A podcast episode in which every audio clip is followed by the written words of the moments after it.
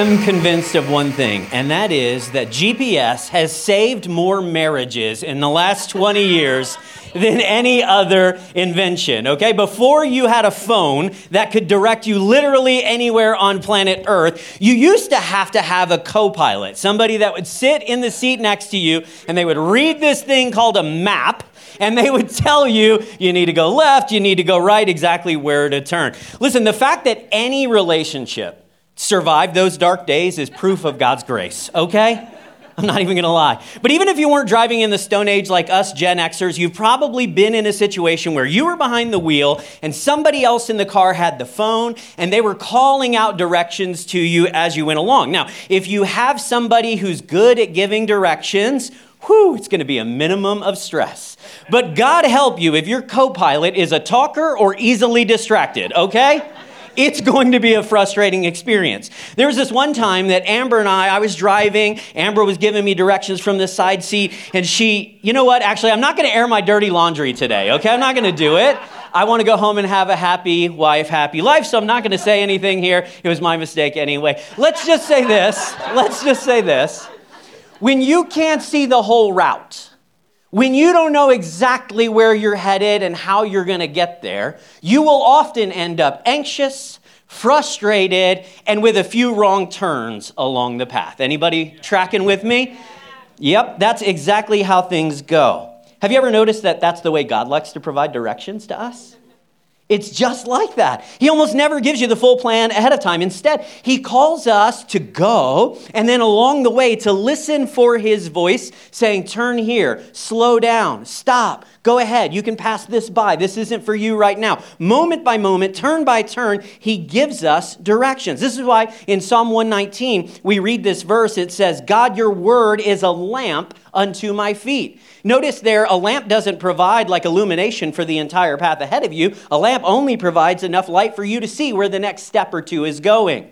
We think about the Lord's Prayer, and Jesus taught us to pray that God would give us our daily bread. Now, look, there's bread for tomorrow, okay? Like, there's plenty of resources for the days to come, but we don't need tomorrow's bread today. We don't need all the answers in the moment. We need what we need right now. And that is the way that God tends to guide and provide. So, as we spend uh, our morning again talking about Matthew 14, this is like week four in the exact same section of Scripture, um, we're discussing the time that the disciples got caught in a storm, and Jesus uh, and Peter both walked on water. And our word for today is another P word, because I'm a good Baptist, that's what we do. Our word for today is purpose. Somebody say purpose.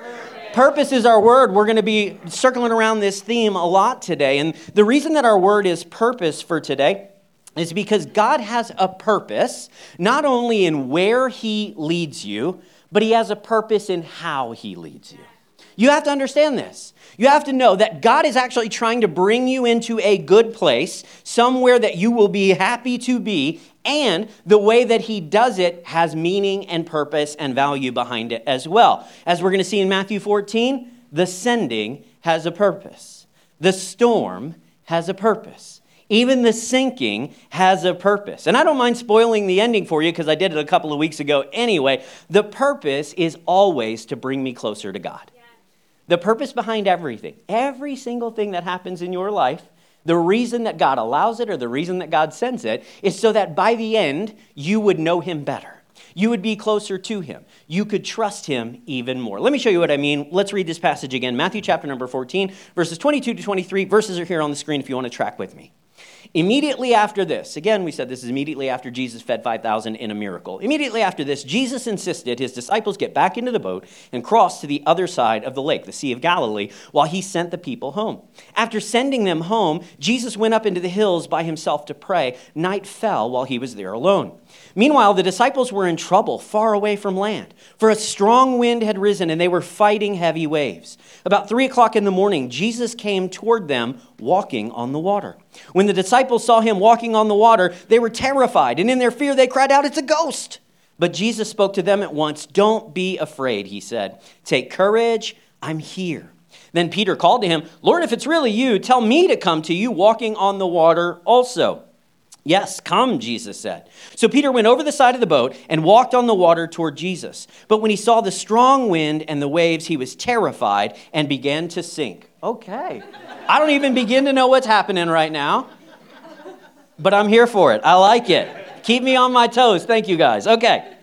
So Peter went over the side of the boat. He walked on water towards Jesus, but when he saw the strong wind and the waves, he was terrified and began to sink. Save me, Lord, he shouted. Jesus immediately reached out and grabbed him. You have so little faith, Jesus said. Why did you doubt me? When they climbed back into the boat, the wind stopped and the disciples worshiped him. You really are the Son of God, they exclaimed. All right, um, we don't need it. They did church for like 2,000 years without big giant screens, so we're going to be okay either way. All right, what I want you to notice here is that there are exactly two times in this passage that Jesus gives direction to his disciples. Two times he gives them instructions or directions. And I want you to notice the first one is in verse 22 when he tells the disciples to go to the other side of the lake. And the second one is in verse 29 when he tells Peter, come out of the boat, come walking on water, okay? Now, it can be really really easy to skim a passage like this and miss some important details. Or it can be really easy to get hung up on the more fantastical elements like people walking on water and all that stuff. Yeah, I mean, it can be very easy to focus on those. So instead, what I want us to do is I want us to focus very closely on some interesting thoughts out of verse 22 and verse 29. So look closely again at verse 22. You may have to pull it up on your phone. We're going old school. Isn't that funny? Like old school these days is pulling out your own phone and Googling Matthew 14, and then we're going to read verse 22. Or if you have a Bible, which is why you probably should bring a Bible because you never know when technology is going to fail you. Anyway, oh, did we we mentioned, we have free Bibles that are at the back. Now, these are not loaners. This is for you to take home, so don't go get one just so you can read with me today. Anyway, I'm off script at this point. Let's keep going. Okay, verse 22 Jesus sends the disciples to the other side of the lake. But I want you to notice that he really doesn't give them much in the way of information or details. He doesn't say where exactly it is that he's sending them. He never says, sail to this specific town. You, you see that? Like, you, you do see it. Uh, cross to the other side of the lake. He doesn't say, go to Gennesaret. He doesn't say, go to Capernaum. He doesn't say, go to Aunt Martha's house. He literally just says, get in the boat, go to the other side of the lake. I'll catch up with y'all in a bit.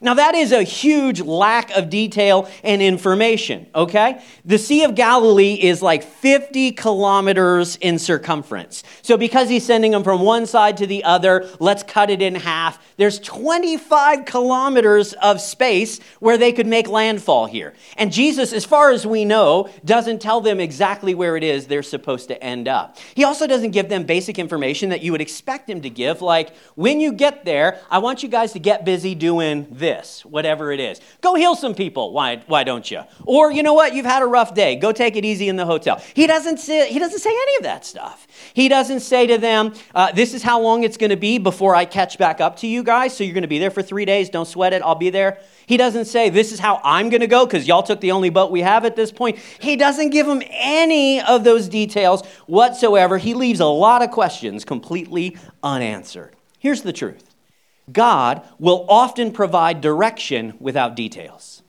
God will often give you direction, but He leaves out a lot of the important details. You ever felt this way? God gives you a general direction in which you should move, but you're left with more questions than you are answers. How's that going to work, God? How is, you, you tell me, God, that I'm supposed to forgive them. How exactly is that going to work? They won't even talk to me at this point. How's that going to work? God, you tell me I'm supposed to move to this other city. How? Like, the market's crazy out there. I can't afford. How? How? No details. There's a direction, but it's missing a lot of those details. See, we want the details, we want the destination. We want God to give us like that GPS map that just explains exactly where you're going, every turn along the way, exactly how long it's going to take you to get there, where the speed traps are, where the accidents might be. We're like, God, give me every detail you possibly can when it comes to following you in crazy faith. But God is content to simply give us direction. I want you to notice, I'm not saying He gives us the directions, God gives us a direction that He wants us to move. And then when we start moving in that direction, that's when we hear him saying, Now turn left here. Now go straight for the next 30K. That's where God speaks to us, guiding us turn by turn. We see this throughout the scripture. Remember when God called Abraham, way back in Genesis 12, verse number 1? We can put this verse on the screen for you.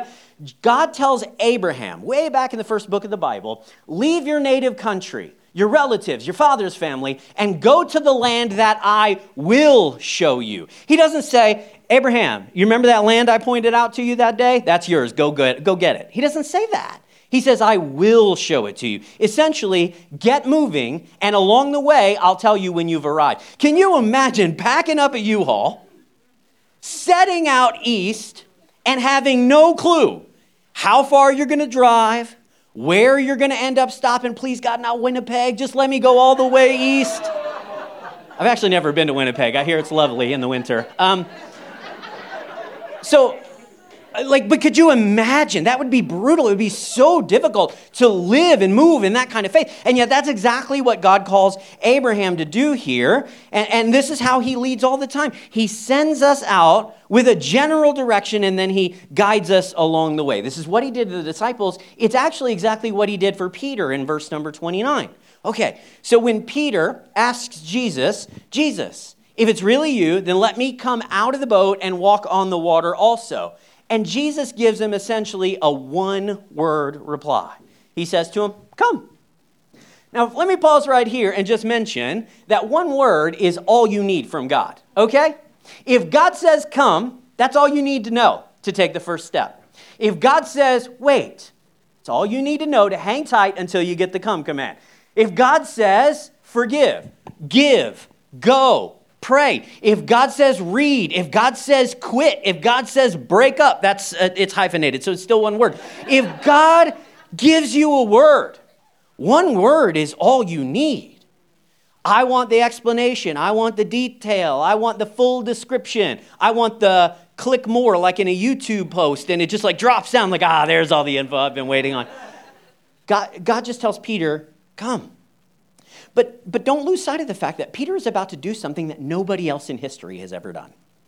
He's about to walk on. There's nobody else in the Bible besides Jesus in this moment that has walked on water. So you would expect that he would get a few details on how this is about to go down. You know? You might think that Jesus is going to say, okay, Peter, now look, when you step out of the boat, the water's going to feel a little mushy. Okay, that's okay. It's supposed to feel that way.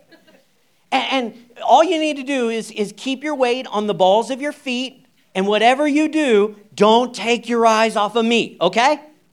He doesn't give him any of those details, though. He just says, Come.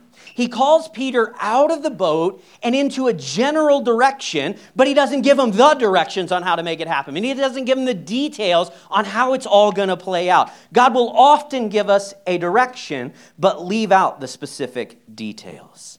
I remember when Amber and I first moved to Canada. I literally had a trillion questions. Like, literally, it was a trillion. I, I had questions like, what? How do I get visas? I don't even know how that works. Like, I didn't even know that I needed a visa. I thought I could just move up here, and then I found out online it doesn't work that way. So I'm like, how do I secure a visa?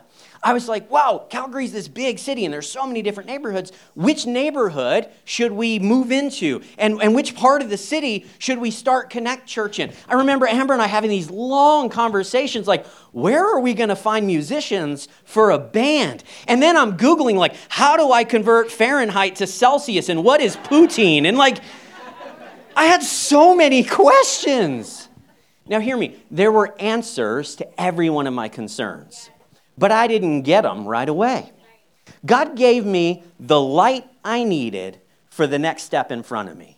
He gave me the information that was required for me to follow him one step forward, to move in the general direction that he had given me. It was only after I had taken one step that God provided the correct information to take two steps and three. And the next thing you know, we're living here for years. Like God tends to guide us on the way instead of giving us all the details from the outset.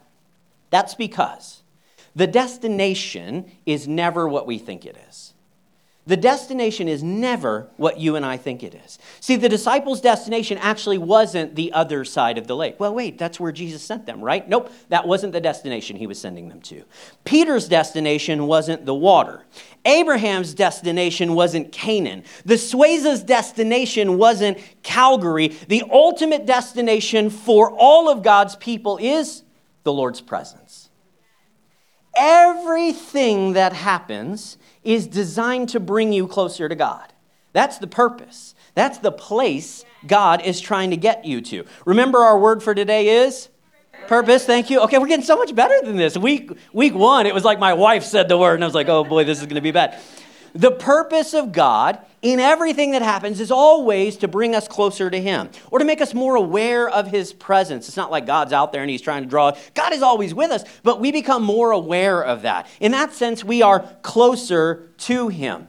Do you realize then that the destination in life is not what you think it's supposed to be? It's not what you think it is going to be. We think the destination that God is trying to bring us towards is a particular place or it's a particular life stage or a milestone. The destination is finally getting married, or the destination is finally healing this relationship, or the destination is finally Toronto, whatever it might be. We think the destination is a literal place or point in life. But from God's perspective, the place He is always trying to get us to is closer to Him. That means God may be calling you in a bunch of different directions. Your life can go in any number of directions, okay? He may be calling you in the direction of singleness or parenthood or retirement or the hospital or family court or Edmonton or whatever.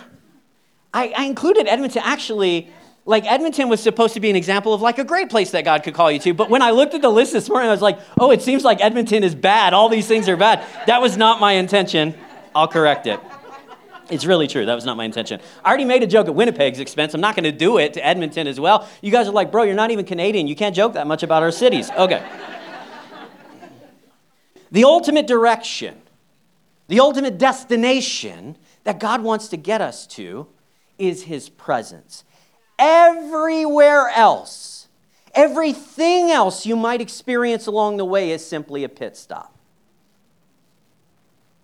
Because the, the thing that we get so focused on, we're like, I got to get to the other side of the lake. I got to get out on the water. I got to get to the singleness again. I got to get wherever it might be. That is not the place God is trying to get you to. He's trying to get you into His presence. And you might be in His presence in those seasons. You might be out of His presence in those seasons. Everything is designed to bring you closer to Him. Being in the middle of a storm, standing at the side of Jesus, is safer than being dry on the shoreline with God nowhere in sight. You are better off in the middle of a storm, but recognizing the Lord is right there with you, than you are tucked away safe at a hotel without a care in the world. That's because, in the end, and man, I just, I believe somebody is about to gain like a brand new revelation or breakthrough this morning based on this one truth, okay? the storm and the miracle always serve the same purpose.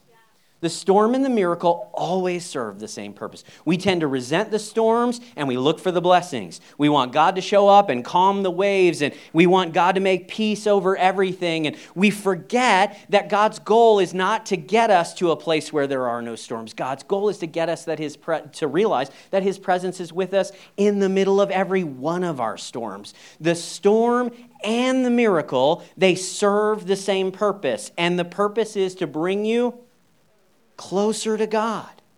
So, if we keep this perspective, what it does is it allows us to not resent the storm as much. Now, you're never going to be able to not resent the storm a little bit, okay? But it, it helps to know that there's a purpose behind it. I, I often think about, and, and I even talk every so often to people who, who don't have a faith in God. And I think to them, or I think about them, sometimes I say to them, boy, it's got to be really hard to go through a storm and not believe there is some purpose or meaning behind it. Because if there is no God, then you realize all the storms that we face, they're just kind of random.